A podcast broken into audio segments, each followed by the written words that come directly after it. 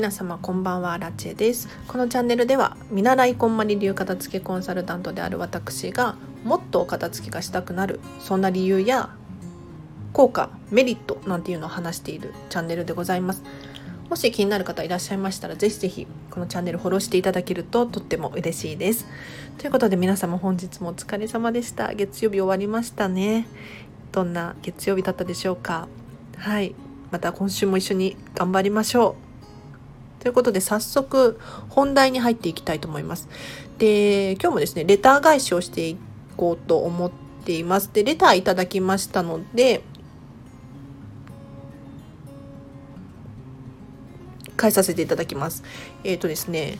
クレンジングとか保湿はどうしていますか？アイテムを減らして新しいものを使いたいです。教えていただけると嬉しいです。ということで、質問ありがとうございます。本当に嬉しい。で、以前ですね、えっ、ー、と、ミニマリストのなり方上級編っていうことで、後でリンク貼っておきますので、ぜひチェックしてほしいんですが、ミニマリストの上級編でですね、私自身化粧品が少ないメイクアップ道具が少ないなんていう話をしたんですね。で本当に少なくって口紅が2本とアイシャドウ1個とアイライナー1本この4つしか持ってないですなんていう話をしたんですね。でその話を聞かれておそらくクレンジングとか保湿もどうしていますかっていうことだと思うのでこれに関し関して返していきたいと思います。でこれ本当にすっごく喋りたかった内容なので嬉しいです。もう結論から言うとですね、基礎化粧品。これもべらぼうに少ないです。で一体何を使っているのかっていうことなんですが、基本的にはですね、1個使い回している感じですね。何を使っているかというと、エクストラバージンのココナッツオイルを主に使っています。基礎基礎化粧品のまあ、メインとなる部分で使っている感じですね。で何にどうやって使っているのかっていうとですねもうほとんど全てこれで賄っている感じです。例えば保湿？肌の保湿にもココナッツオイルを使っていますしクレンジングにもこのココナッツオイルを使っています。でさらになんか軽い日焼け止めにもなるらしいのでそんな感覚で使う場合もありますね。あとはヘアオイルの代わりにココナッツオイルをこう髪に塗って。で髪に塗なの例えばアイロンとか使うじゃないですかヘアアイロン。その前にこうココナッツオイルを塗ると保護の代わりにもなってくれてすごくいいんですよで基本的にはこのエクストラバージンのココナッツオイルを使っていますねというのも化粧品クレンジングだったりとかって基本的にオイルなんですよ。でただオイルで気にしなきゃいけないのは鮮度だと思っていて要するに古くなった油を肌に塗るってすごく肌に悪いことで私も専門家ではないのでちゃんとした答えになるかどうかあれなんですが油って非常に酸化しやすいんですね。なのでフレッシュな状態で使うっていうのがもう化粧品に関しては大事だと思います。メイクアップ道具もそうだし基礎化粧品もそうですね。なのでいくら高いものを使っていても鮮度が悪いものを使っていては意味がないと私は思っています。なのでもちろん高級な化粧品を使うのは全然ありだと思いますし品質がすごくいいと思うんですよ。ただそれをもったいないからとかっていう理由でですね品質が悪くなっていることに気づかずに使ってしまうこれが一番危険だななんて思うので私はですねもう本当にココナッツオイルをですねかなりの頻度で使っていてもうなんだろう全身に塗っているので消耗も早いんですね。なのですごくいつも新鮮な状態で使えている感じです。でココナッツオイル何がいいかっていうとまず匂いもいいんですが 香りもね甘くていいんですよ。好きなんですよ。で何がいいかというと飽和脂肪酸って言われていて油の安定度が高い油なんですね。なので酸化しにくい油っていうふうに言われています。でもちろん熱したりとかすると酸化していっちゃうんですけれど基本的にはですね酸化しにくい油だっていうふうに言われています。で例えばオリーブオイルなんていうのもそうなんですが実はオリーブオイル買う時にですね表記があって酸度っていう表記があるんですよ実は。でこの酸度が低ければ低いほど新鮮なオリーブオイルだっていうことで高く売られているんですね。こういうイメージでココナッツオイルにもその酸化するっていうのがあるんですが基本的には酸化しにくい油なので肌に塗っても、まあ、問題はないだろうということで使っています。というのも実は私メンタリスト DAIGO さんが大好きで彼の YouTube でですねもう保湿はココナッツオイルで十分だなんていう回があったのでそれを聞いてそのまま鵜呑みにして使っている感じですね。もう肌の保湿はでも非常に大切らしいので保湿だけは気をつけています。ただこのココナッツオイルだけだと物足りない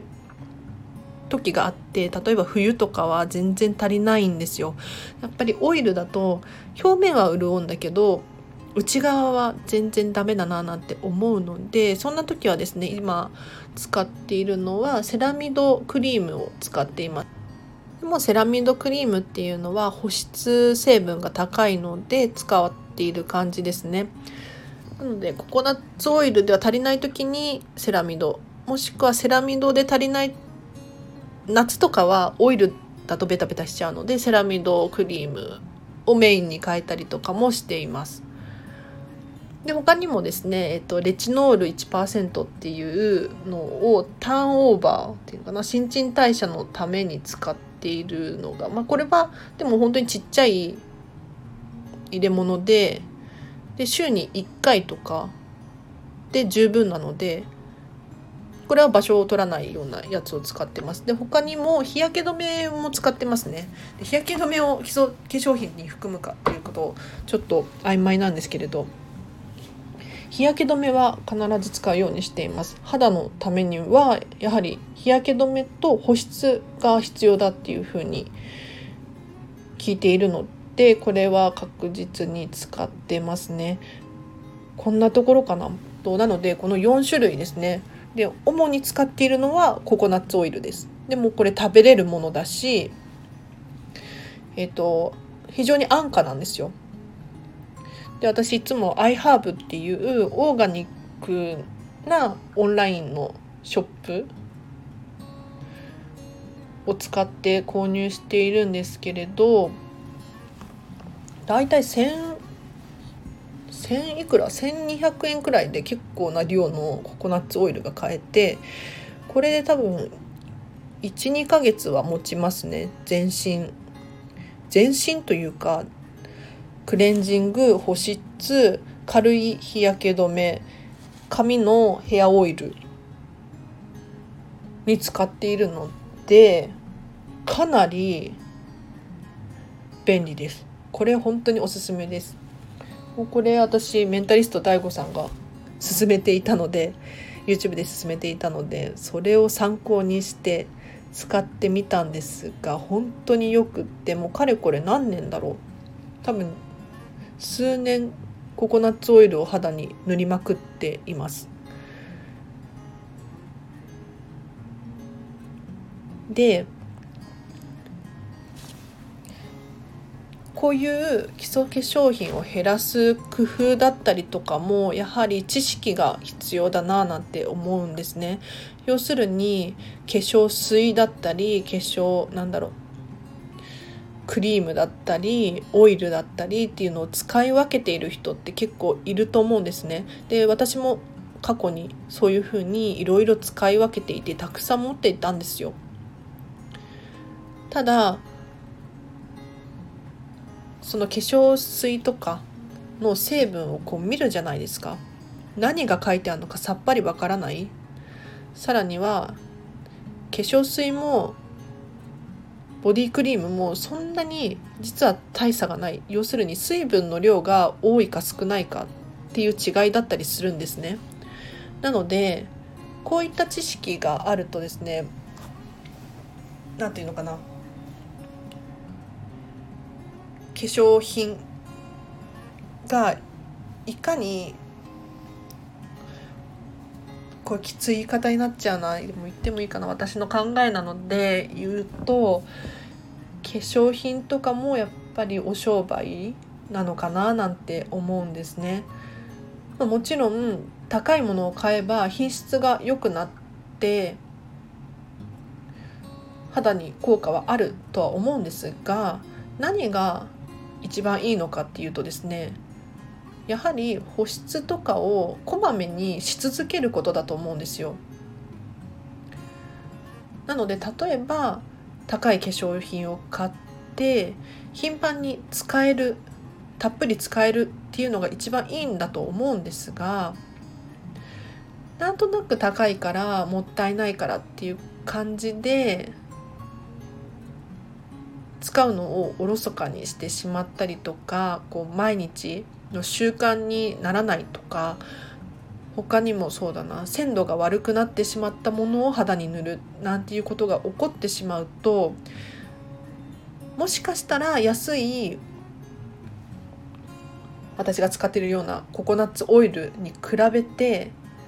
肌には悪いかもしれないですよね。なので私は本当に毎日頻繁に保湿をするようにしていてで毎日たくさん使うので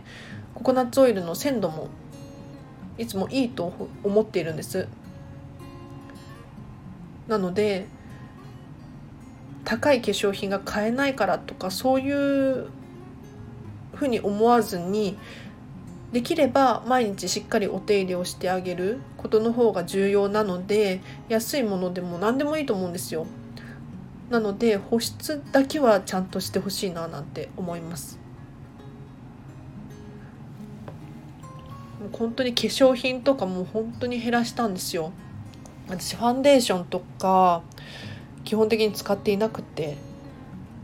じゃあ一体どうしているかっていうことなんですけれど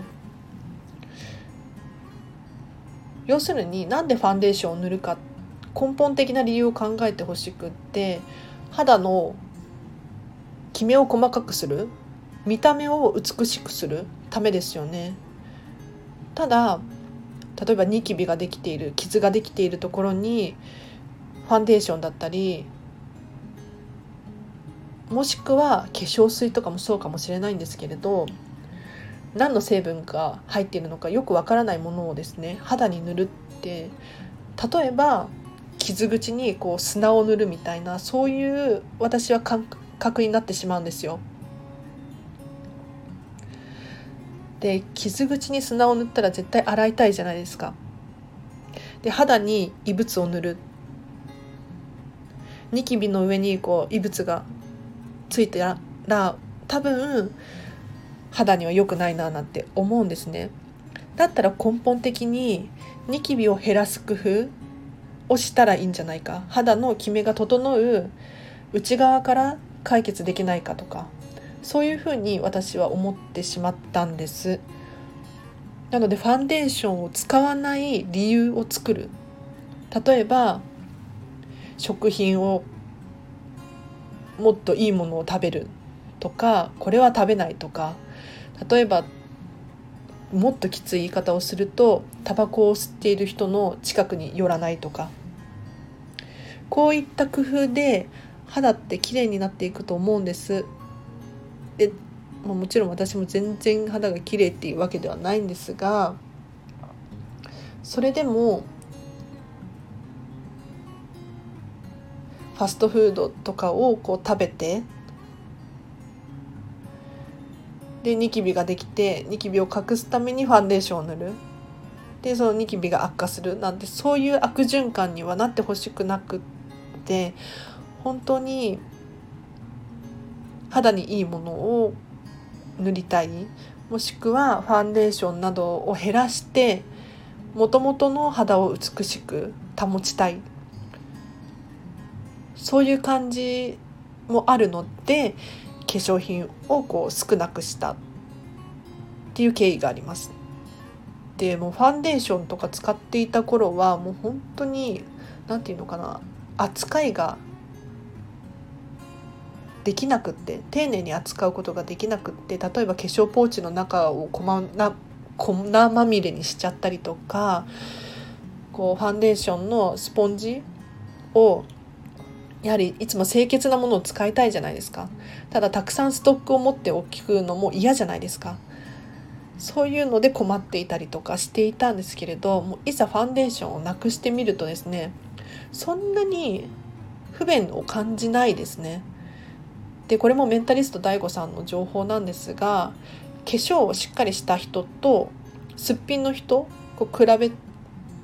ると実はそんなに大差がない。その印象的には大差がないっていう研究データがあるらしいんですね。なので化粧をしっかりしていてもそんなに差がないのであれば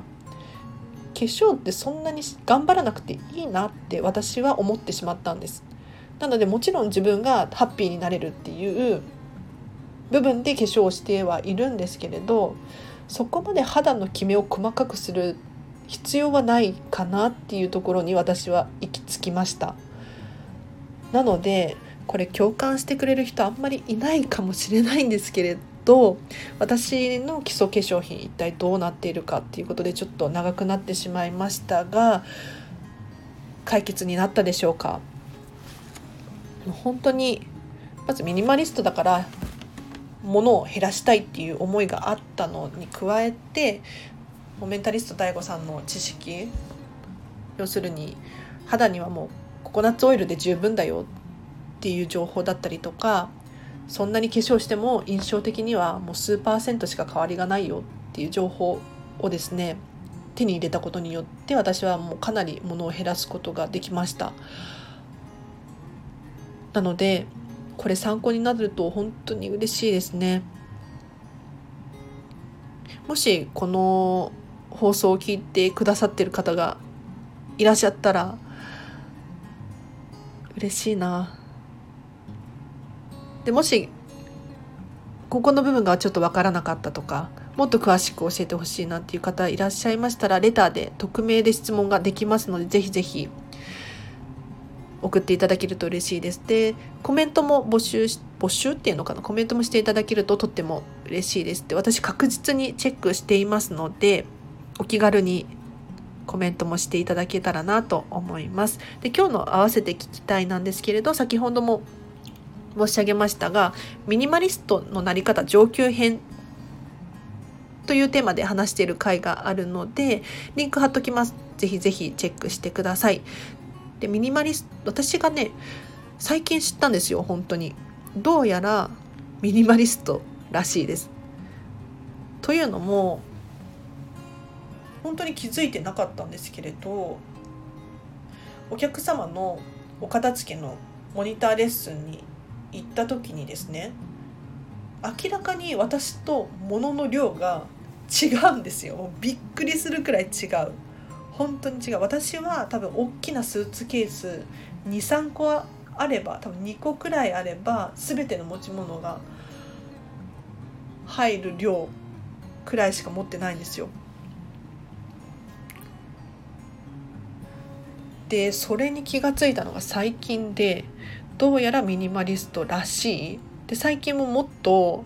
物の量を減らしたいなんて思思っているくらいなんです。でそんな私がですねこのミニマリストのなり方というテーマで話しているので是非チェックしていただきたいなと思います。でこれ上級編なのでちょっときつい言い方だったりとか共感してもらえない人がいるかもしれないんですが是非ミニマリストになりたい。ミニマリストになって